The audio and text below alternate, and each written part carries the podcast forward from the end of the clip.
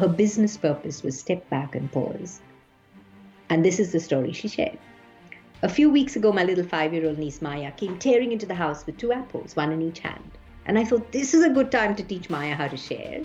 I said, Maya, can I please have one of your apples? She quickly took a bite out of the apple in her right hand, and quick as a flash, she took a bite out of the apple in her left hand. I was shocked. But before I could say anything, she reached out with the apple in her left hand and she said, Auntie, have this one. It's sweeter. I'm sharing this with you because every day we have that same opportunity. We can jump to conclusions, but every time we take a step back and pause and give our customers a second chance, imagine the difference we can make. Helping CEOs and business leaders discover the energy to perform exceptional brilliance and positively impact the lives of those around them. Be inspired by world leaders and next level gurus.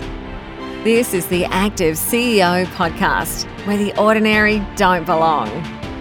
And now, your hosts, Craig Johns and Ben Gathercole. On this episode of the Active CEO podcast, we speak with a charismatic, energetic, and a superstar in the storytelling business world. From being on some of the world's largest stages to intimate settings with the leaders of Fortune 500 companies, she has the charm, charisma, clarity, and conviction to keep the attention of even the hardest old school leaders. she has a BA in economics and sociology from St. Xavier's College, an MA economics from the University of Mumbai, a Master's of Science in IR and Personnel Management from the London School of Economics and Political Science. Her early years were focused as an economist before an epiphany changed her course and she found her true passion and pathway as director of 1001 and then director of and chief storytelling at Yamini Naidu Consulting.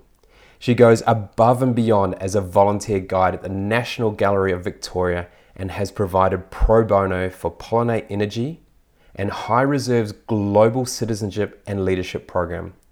I'm pleased to introduce to you a leading expert in business storytelling, the world's only economist turned storyteller, and consistently voted among the top business storytellers worldwide. Put your hands together and bring a huge round of applause for Yamini Naidu. Yamini, welcome to the show. Oh my God. Thank you so, so much, Craig. What an amazing, warm, comprehensive. You've really done your research and um, such a fabulous introduction. Very impressive. Thank you so much. well, Thank you're you. welcome. You, have achieved a lot, and we've got a lot more coming from the, this wonderful world you work in. You have a fascinating life of two very distinct books, shall we say. Yeah. What were the early chapters of your life like as a child? Oh, wonderful. I grew up in a very happy, small knit family in Bombay, India, in a high rise apartment building, uh, six stories high. My father worked for a bank, but it was a reserve bank. So it was a government bank, and my mother was a teacher. So, you know, really, really good, uh, lovely parents, brother and sister um, I, I was very privileged in that I went to a local school and we used to all take this red bus. You probably know the red buses from London, very yes. similar red bus. Uh, we used to to school every day, and every day on the way to school, I used to always imagine this red bus was a tiger. So some of my first stories were purely from the imagination of imagining uh, imagining riding a tiger to school. Not every child does that, I know. that was perhaps the start of it. We also had a lovely teacher in about grade four called Misasha, and I often say, share stories about her. And she used to read aloud to us in school. And one of the first books she read to us was Charlie and the Chocolate Factory, which has always been a favorite book of mine. So I've always been a bookworm from when I've been very young. Growing up in India in the 70s, very post colonial, so a lot of Enid Blyton and P.G. Wodehouse, all of that, your typical English, you know, early childhood literature. Um, so I think that's that's sort of a snapshot of my childhood and growing up in Bombay, going to St. Joseph's School, studying in St. Xavier College, very different era. Three of my girlfriends who grew up in that apartment block with me, we're still good friends today. Beautiful. And every year we do a little, we're all sort of married and scattered all over the globe with family. Uh, every year we meet and we do a girls' week trip away. So our most recent trip, they actually came to Australia, but before that we were in Sri Lanka and in Bali. So every year, that's just a special, sweet time to connect and um, be together. And the last trip we did when we were in Sri Lanka, one of the girlfriends actually brought some of the letters we'd written to each other when we were 18. nothing more cringeworthy, but nothing more hilariously funny. So back to you, Craig. But thank you for that trip down nostalgia lane. So, so what was the the big shining star that you were dreaming of as you ran around the playgrounds? You read all those amazing books, and you rode the tiger to school with your friends. I only ever had two ambitions. One was to be a zookeeper, uh, and the other was to actually be a writer, like Enid Blyton.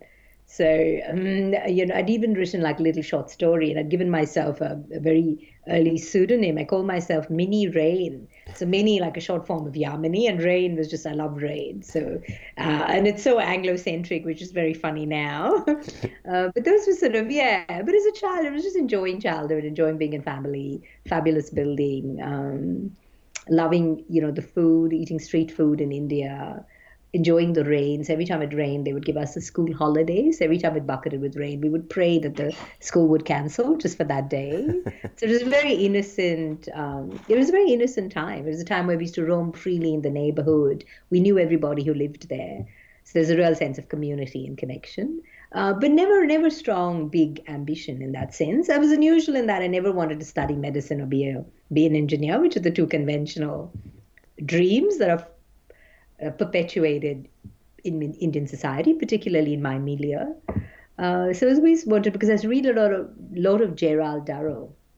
I've probably read Gerald Durrell. My mm. f- family, my animals, my family and other animals, my family and other animals, and his childhood growing up in Corfu, where you know he talks about then he did become a zookeeper. So I always want to be a zookeeper. So those moments moments and influences as a young child have formed your foundation as a speaker. And you spoke there about a teacher and also some of the books that you're reading. Who else were your greatest influences during those formative years? Definitely my parents i think. Uh, my mother was really unusual in that she worked. Um, so it was really unusual for women in you know in that context to be working. She was a maths teacher. She worked at a local school um, and definitely my father who uh, was very humble but highly intelligent and had wonderful people skills, always put people first. And my brother and sister, so there's quite a bit of, big, bit of an age difference between us. Um, and uh, they were both voracious readers, um, great sense of humor. And in fact, my latest book, Story Mastery, I dedicate to them. I say your humor, generosity, and storytelling lights me up. So I think definitely my immediate family, yeah. That's very, very special. Yeah. You you have this bubbly, energetic, and, and really charismatic vibe that is so I find very contagious. Mm-hmm. I, I'm curious to know what the key driver or why was behind becoming an economist. Oh my God. Believe it or not, uh, the very first economics uh, class I did was in school with Mrs. Joseph. I even remember her name. And she was such a good teacher that I was immediately seduced. But don't forget, my my father had that banking background, so we would often talk about things that he was doing, particularly in the microfinance sector. And that wasn't such a big term then, growing up in the 70s and 80s. Uh, but his strata of banking was very much about providing for disadvantaged farmers, for um, the urban poor, that sort of thing. So uh, I could didn't, didn't see when, and I so I had this background with my family, with my father, and even my brother is a chartered accountant and a philanthropist of of having of discussing social impact, even though we didn't use those words. I'm using modern words around it. Uh, and then having this amazing teacher, Mrs. Joseph, who was able to tell us that economics is how you move the levers in government through policy and society. And she was also such a good teacher that I was immediately hooked. So, really, you know, one, and thanks to you, Craig, uh, the theme that's coming through for me is how powerful, and this allows me to pay homage to all those teachers. You don't often think about it or have that those concrete moments of reflection or gratitude. And that that was it. I loved the teacher. I loved the idea of economics and the power that it could have in terms of uh, you know both macro and microeconomics. That was a simple journey. So ended up studying economics at college and then doing a master's in economics.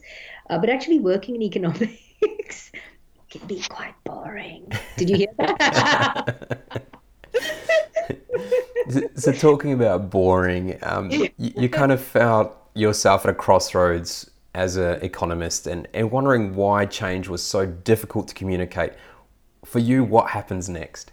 What happens next? Uh, I do, you know, I study in, in the LSE. I, I, marry and I migrate to Australia. I start working in corporate Australia. Um, and I was always frustrated. So, you know, quickly become a senior leader. And I was always frustrated with why data doesn't persuade people. So we used to do these PowerPoint dense stacks. We used to roll out strategy. We used to have executive briefings. And it's just so hard, isn't it? And people are the single biggest determinant of any success. And uh, you always feel you're bashing your head against a wall. And you go to all this development, you're talking to other leaders. And uh, this is not a unique experience. In fact, it's disappointingly or sadly a universal experience. And this was when on a long haul flight, someone gave me a book or I bought a book by Stephen Denning, and it was called The Leader's Guide to Business Storytelling. So my economist brain recoiled at the words business and storytelling. It felt like an oxymoron, but I was also desperate for answers. And it felt like snake oil, but on this long haul flight, I actually devoured the book. I read the entire book. And as soon as I got off, I felt a light bulb had exploded in my head. And I immediately rang lots of leaders I knew and I asked them, I said, Do you and they all said two things. They said, We know good leaders tell stories, but we don't know how to. And this was also around the time when Obama had just been elected to president, and people were talking about what an amazing storyteller he was. And so I immediately started Googling and trying to find out more, and I wanted to learn this. Craig, nobody was offering it mm. anywhere in the world. So Denning had written an HBR article in a book, but nobody was offering storytelling workshops or masterclasses or keynotes. And so often we know that when you want to learn something, the best way is to teach it. Definitely and so there's is. gap, yeah, there's a gap in the market. No one was filling the gap. So I co-founded Australia's first storytelling company in 2005. And actually, Craig, as I was doing my research for another project, I realized it might even have been the world's first storytelling company. But I don't want to go out without with that unless I'm 100% sure. you might have to go back a few thousand years to check yeah. that one. but actually, a corporate entity that's dedicated to storytelling versus, you know, storytelling, which is part of our human DNA. So very bold, very ambitious. Sorry, you go. You had a question. No, very ambitious. So, so being one of the pioneers of the reinvention of the art of storytelling for influence, what was the game changer for you when you began spreading your word? And your message? There were two things. The first was we spent about 18 months educating the market. So you've got to think 2005, so I'm talking almost 15 years ago. People, you know, no one had, no one had even heard of it. People had just said, storytelling, how can you do that in business? You know, like it was, it was so novel, like no one had heard of it that within the 30 days, that was my first thing, is you've got to be prepared to educate the market. My second thing was get your first customer. That's all that matters. So within 30 days, National Australia Bank was our first customer. They had all just come back, these leaders from America. And in America, the word was the next big thing is storytelling. So they came back and they started looking for storytelling training, and we were the only company providing it. But I think you can talk till the cows come home when you've got an IP or an idea. But for me, the rubber hits the road only when you get that first paying customer. And Craig, I blush with shame when I think of the workshop we did with them because it's so raw. You know, you just know a little bit more than your customer. Like you've spoken with Denning, you've read the book, you've done some research.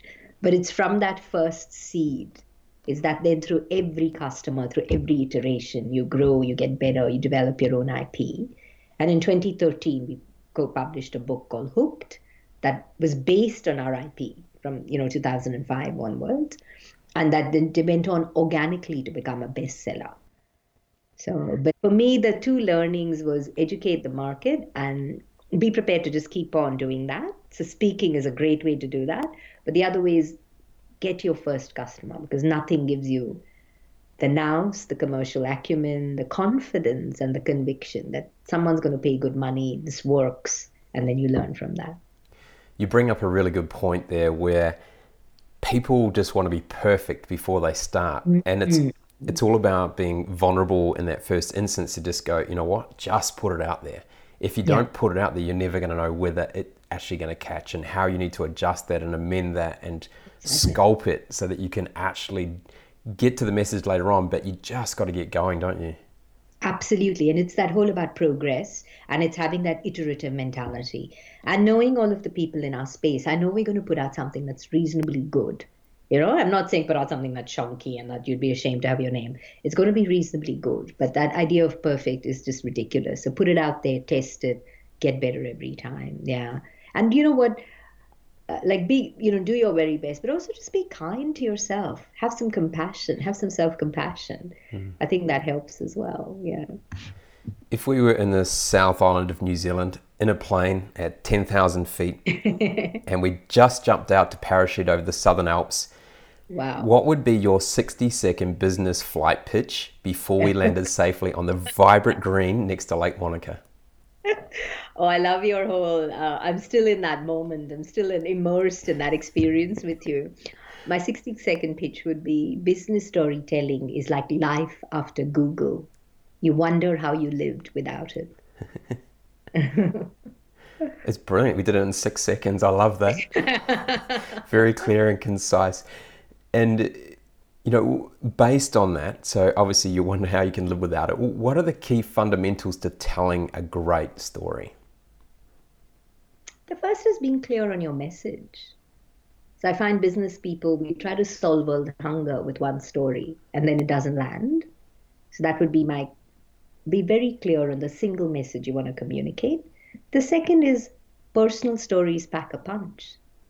So I don't think I could sit through one more conference where the speaker is sharing a story about Steve Jobs. You know, mm-hmm. they've all been done to death. All the a personal story where you can tie that to a business message is extremely powerful. And my third tip is it's absolutely a skill. You've got to practice it. You've got to understand what elements go in, how to make a story land. Um, and even people who appear very natural and impromptu. It's like comedians, Craig. You know how they it all looks off the cuff, but they've spent a lifetime honing and crafting. And stories stories actually have a structure. They have a system, like anything else. Like you're building a house, it can be the most unique house in the world, but there have, there are some universal elements that you know make it a house. Similarly with storytelling. So I would say invest time in learning the craft and then applying it. Yeah. I can see a number of people sitting in the boardroom wondering why on earth a story would be the difference when influencing change or a decision. Why is storytelling so crucial and the new currency of business? Because I think stories are like Velcro for the brain. Do you remember having sneakers with Velcro? Yes. You know velcro and we could you couldn't resist but the first half an hour with your new purchase you were just like driving your parents insane by you know putting scraping it back and pasting it back on. That's what stories are. Stories are velcro for the brain and for the heart. So the stories are the only thing that stick. So they help people understand remember and retell your message so I was doing some work with the financial, you know, with um, financial services, and I said, when your clients go home and they talk to their partners, can they remember what you said? Can they retell it? And all of them said no, because they don't use stories. So stories are like Velcro. Everything else that we do, the data, the PowerPoint, the information, is all Teflon. Do you know Teflon? Non-stick. Yes. Yeah. So I think if you want people to understand, remember, and retell your message, a story can help you. If you want people, if you want those Velcro moments, a story will do that for you. But if you want to connect with people's hearts and not just their heads, a story will do that for you. So then, can storytelling be used on its own, or does it need some real substance behind it to make not make it not just relatable but meaningful? Oh, you're spot on, Greg. So I always tell my clients, ideally stories are supported by data. So I don't like to see just stories on their own. as much as I don't like to see just data on its own. So I think either of these two just on their own is like the sound of one hand clapping. So if I have some good, robust data and then I have a handful of stories, the two together are very powerful. So I was at a conference the other day and one of the speakers, the psychologist, was saying one in four people suffer anxiety. One in four people. It's a lot. And then he stepped away and said, I remember when I was 18, I had my first anxiety attack. And he shared a personal story. So, can you see how you've got the big data point and then you can do a story? Now, not always can you can your stories be supported by data, but ideally, I'd like to see both. And my other point to you is that all your stories have to be authentic, they have to be true, they have to have really happened. Research tells us Australian audiences have the biggest BS detectors. I know we've got a G rated podcast here, so I won't spell out what BS is. Uh, so people can just sense, you know, there's a conviction if there's genuineness around your story. Hmm. So, how long can a story be? Is it something that I can sit there and waffle on for the next two hours, or does it have to be quite clear? Great question. And sorry, I was loud. Cut you off uh, because people always worry they go, "I've got no time for a story." But for me, ideally, a business story should be under two minutes, 60, 30 seconds, 60 seconds, under two minutes. And that's when you're going to have the biggest impact. In economics, you know, we have the law of diminishing returns. So after two minutes, your story actually starts having diminishing returns. Diminishing returns is why that first piece of cake tastes beautiful, the second piece of cake good, and that third piece of cake not good anymore. So that's your diminishing returns on cake. Uh, but you get to two minutes only if you do some thinking about your story, you do some drafting, and you do some practice. But when you go to share your story, because it's yours and you've done the work, it's very conversational. So it's very organic. So it's completely different to how we try to script and nail down every word in our other pieces of communication.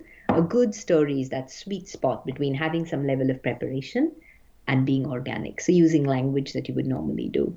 Craig, I really feel I should at this point just share a story from one of my clients with you. Feel free. And you can see if I'm using all those principles. so, and this also features in my book, Story Mastery. This is one of my clients, Bernadette Iskander, and she wanted her team who work in insurance to st- take a step back and pause. So, insurance is always about efficiency, but sometimes you get a case in front of you where you need to actually step back, reread it, maybe call the customer. So, her business purpose was step back and pause. And this is the story she shared. A few weeks ago, my little five year old niece Maya came tearing into the house with two apples, one in each hand. And I thought, this is a good time to teach Maya how to share. I said, Maya, can I please have one of your apples? She quickly took a bite out of the apple in her right hand, and quick as a flash, she took a bite out of the apple in her left hand. I was shocked. But before I could say anything, she reached out with the apple in her left hand and she said, Auntie, have this one. It's sweeter. Aww.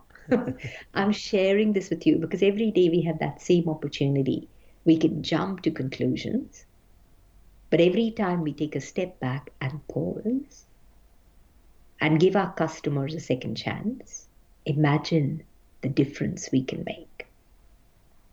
Oh, very powerful. Very powerful. Mm-hmm. And under under two minutes, you know, but because she's done the thinking, she's got clear on her purpose, she's chosen a personal story that lands it so there's a craft that's sitting behind it, but it's like the foundation of a house. You don't actually see it, but then it allows the story to pop.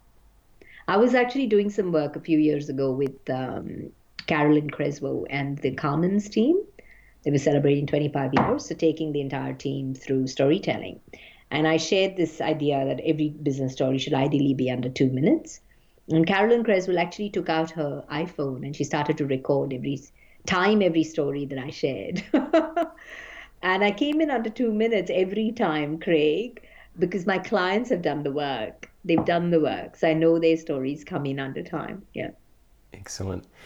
So, congratulations. Um, as you mentioned, you've released your fourth book, Story mm-hmm. Mastery, mm-hmm. which follows on from Triple Your Presentation Success, Hooked, which you spoke about earlier, Power Play book. Yeah what is the heart and the soul of your latest release, story yeah. mastery?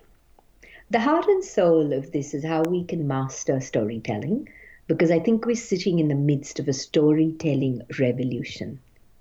So, good stories will wow any audience and deliver surprise, delight, and results. But a bad story or spin passed off as a story will immediately bomb. And the good and bad storytelling is going to be separated by a chasm. So I think why settle for mediocrity? Let's all aim for story mastery.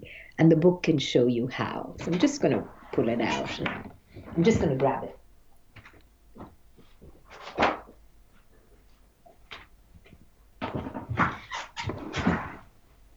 Yeah. So I've said in, in you know, I've talked about, I think stories today are as critical as data because everybody's got data, but data doesn't differentiate.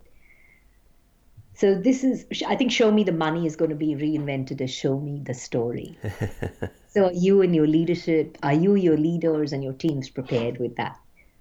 So that's what this book does. So every time you're sitting, you know, in the, in the cusp of a revolution, this helps you be prepared and to to come out leading, you know, at the top. It's mitigating those risks and being prepared.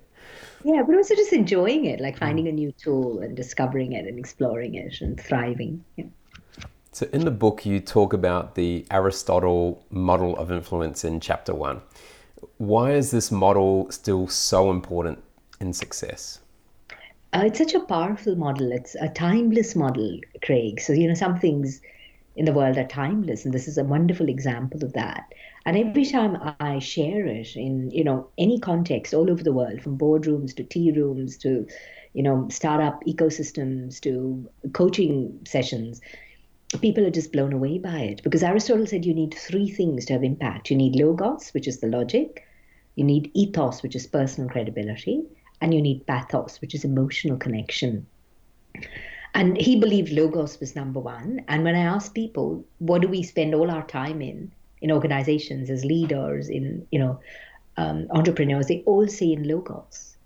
So what logic does is it informs people, but it doesn't shift behavior.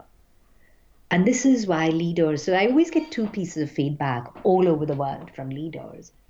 One is one of regret. They say we wished we discovered storytelling earlier in our career because we've spent our whole life pushing uphill with logos. And I did that as an economist because I didn't know any, you don't know what you don't know. So I didn't know they could there was something different I needed to do, which is why the Aristotle model is so powerful because it says every time you want to shift behavior, look at ethos, look at personal credibility, and look at pathos, emotional connection. But when we tell leaders do more ethos, do more pathos, they're stuck. You know, they're linear, logical, technical experts. They don't know how to. And storytelling gives you a tool to do that. But do it in a way that's really subtle and sophisticated so I really want to talk about our audiences today. I feel they're both of those things. They're very sophisticated audiences. So I don't believe in essentially dumbing down what we have to do or mindless repetition. And, you know, there are some old paradigms that maybe we need to shift a little bit. So we have quite discerning, sophisticated audiences. Um, so, and storytelling is a tool that can really resonate in terms of ethos and pathos without necessarily the hustle, you know, without being pushy and um, in your face and with the salesy kind of approach to it either. So everyone who has a pulse has stories, and, and, I know you've said that before. Yeah, yeah. But a lot of people will be sitting there going, I, I, I don't know if I have a story. What are my stories? How, how can people start to unlock their stories? Great question. A really good question. Uh, the first thing I want to take away is the fact that a story has to be epic. So quite often we get sucked in by motivational speakers, and they always do epic stories of scaling Mount Everest and sailing world, you know, the world solo, and that's when the you know we feel oh, I've got nothing. You don't have epic, but what is really powerful in business is everyday stories. So when you think of two apples or some of the other stories I've shared, they're everyday stories: shopping at Bunnings, dropping your kids off to school, being bullied in your seven and everyday stories are very, very relatable. Mm. Your audience immediately sees themselves in your story. So, with an epic story, I'm in spectator mode. So, I'm sitting back and I'm spectating, but I'm not immersed. But in everyday story, I'm immediately immersed in your story. um, the chief experience officer of YouTube, he said, We thought our audiences wanted to lean back, but they actually want to lean in and be involved. And that's what an everyday story does. Because I too have had a teacher in year seven, you know, we too have been on a family holiday. So uh, that is the first thing I want to say to free up your audience. That think of everyday stories. Uh, my second tip is maybe start to collect stories. So, so many, you know, you go out to get a coffee, something happens. You're traveling on a plane, something happens. Uh, you, you, you talking to a client. All of these are stories, and you've got to start to collect them and start to use them. And the third is just get some skill. Like, you know, how do you start? What do you put in the middle? How do you end? And just do some practice around that. But also, I think the fear that stops us, uh, so it's important to talk about that as well, is you always worry about TMI, too much information. Because you know you can be quite a private person. So i say make a difference between private stories. There are stories that i won't share and stories that i'm happy to share.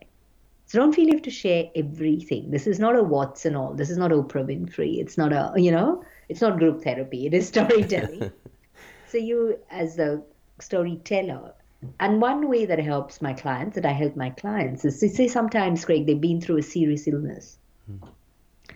And they want to share that. And I often ask them, how does that serve the room? So, how does that serve your audience?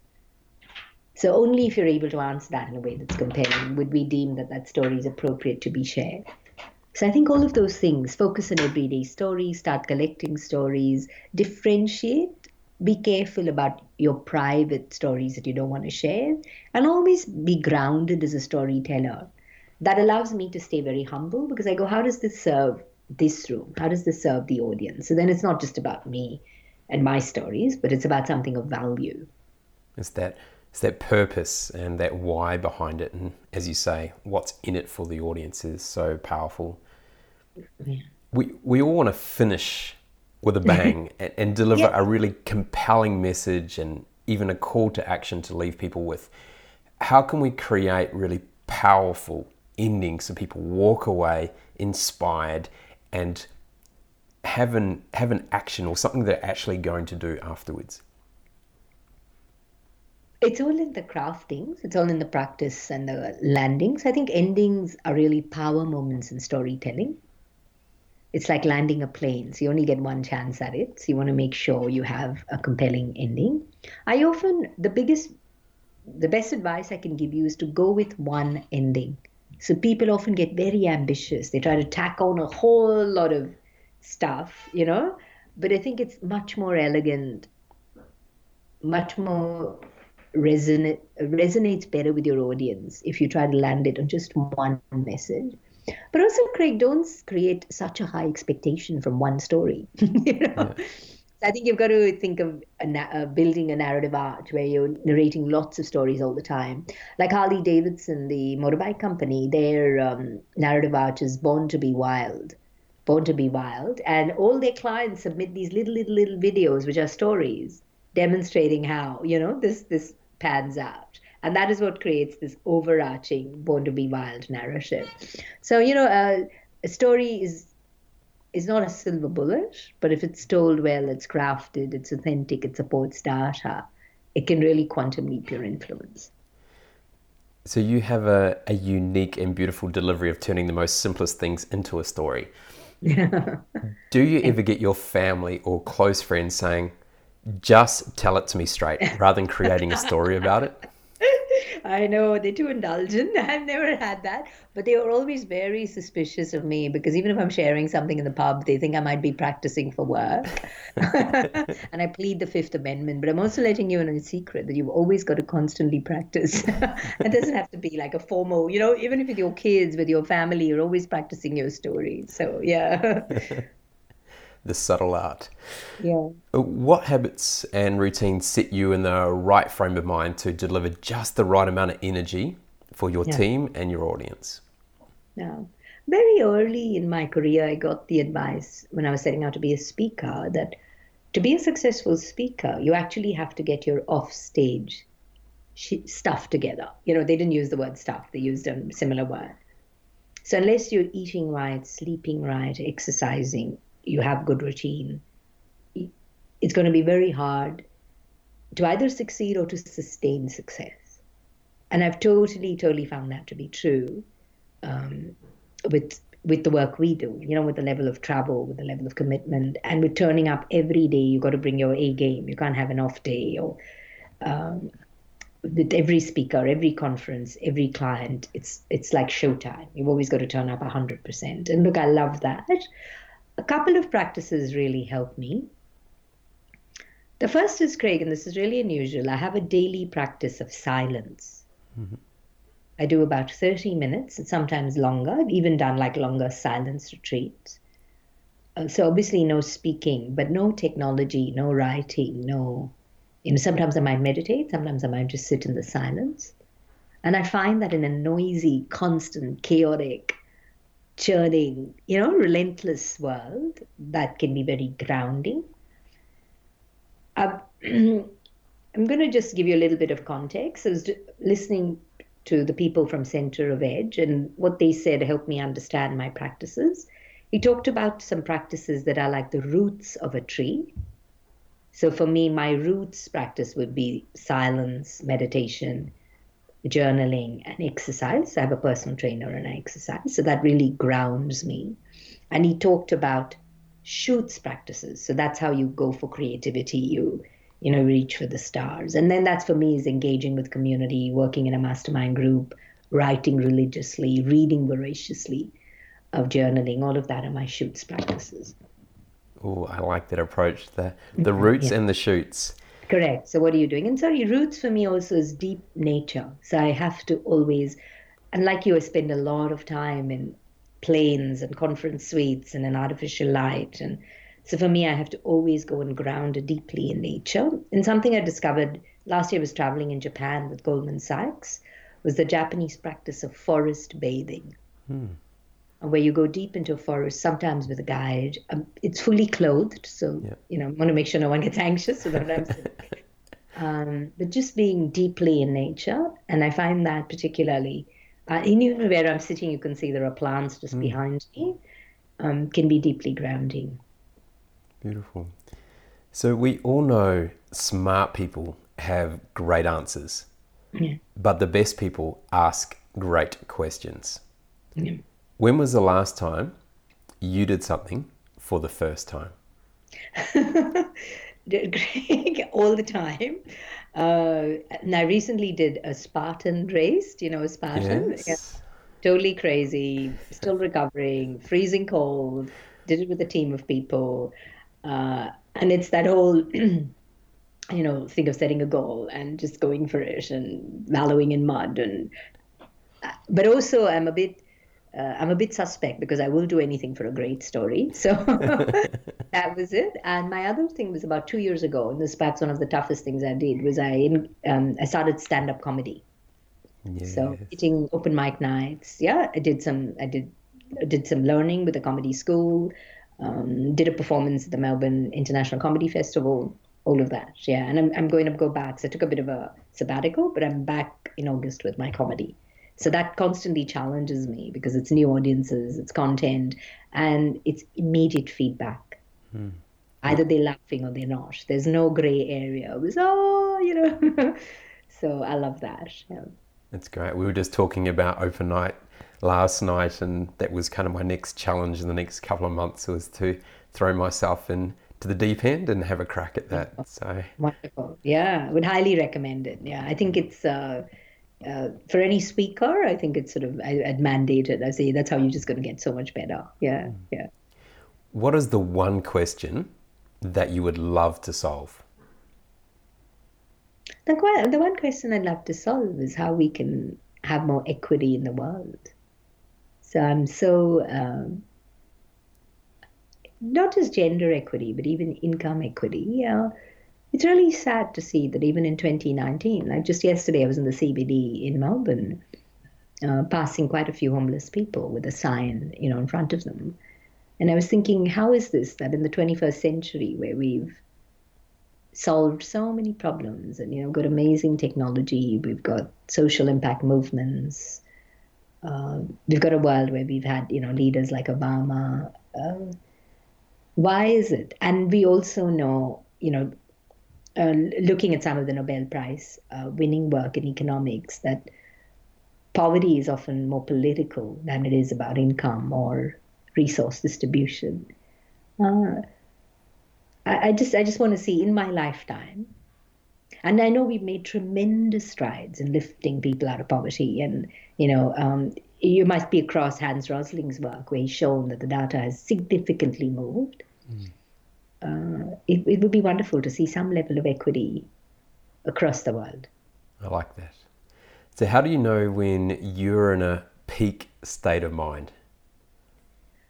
Wow. I know when I'm a peak state of mind is when I feel abundant in terms of my time for other people, in terms of having rich conversations, of not being harried, not not still having a sense of achievement, but not a sense of that super, you know, where your energy is all scattered. So that's when I feel I'm at peak. I'm also at peak when I get wonderful feedback from my clients. Hmm. For me, that's when I know we've had a peak performance moment. Yeah. You've given away some great gems today and some wonderful insights into this business of storytelling. How can people learn more about what you do and what would be the best way for them to connect with you?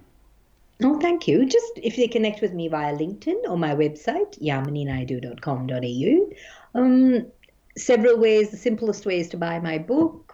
Next, if you, you know, looking for a speaker or you want to do some deeper work, reach out, let's chat via LinkedIn or a phone call, and let's see if we we're a good fit to work together, and I can help you if I can help you resolve or get some outcomes uh, for what you're looking at at work. Yamini, it's been an absolute pleasure mm. speaking with you today. I thoroughly enjoyed the multitude of stories that you've taken us through on this journey today and, and seeing how you began as a, as a young child in Bombay and how you've the people that have influenced you and those moments in life which have really changed the way you think and the way you do things and to become a pioneer in that helping people in that storytelling space for businesses and really own that space your ease of explaining the clarity and the conviction around what you're doing and why it's so important and the results that you're getting is is lovely to see I love your vibe, your energy, the charismatic approach you have. And I've seen how you change an audience. Mm-hmm. And I look forward to seeing how the story mastery um, evolves people over the next few years and then what the next chapter is or the next book is in your life as you move forward. So thank you very much Thanks for so much. your great insights and your humble um, mm-hmm. approach to the work that you do. Thank you. Oh, Craig, what a joy. Thank you so much. And thank you to your audience. Thank you very much. It's been a total joy. Yeah. On this week's Active CEO Performance Tip, we're talking about the Chief Role Model. As a leader, your real title should be Chief Role Model. The culture of a team or organization begins from the person at the top. You have a lot of power as a leader and with power comes great responsibility. As they say, the fish always starts to rot from the head. So your actions, behaviors, approach, and leadership style determines the foundation of the culture. Be the role model for the desired values, behaviors, and identity of the team or organization you lead. You need to make sure that you are building the environment that allows for a great culture to thrive and for people to really connect from the outside in. You've got to build that culture from being the chief role model. Join the active CEO movement by visiting www.nrg2perform.com. That's NRG number two perform.com. Share this podcast on LinkedIn and be sure to tag in NRG to perform leave a review on iTunes, drop us a line with your feedback and questions, and connect with us on the NRG to Perform Facebook and Instagram pages. Be sure to check out the next Active CEO podcast, where the ordinary don't belong.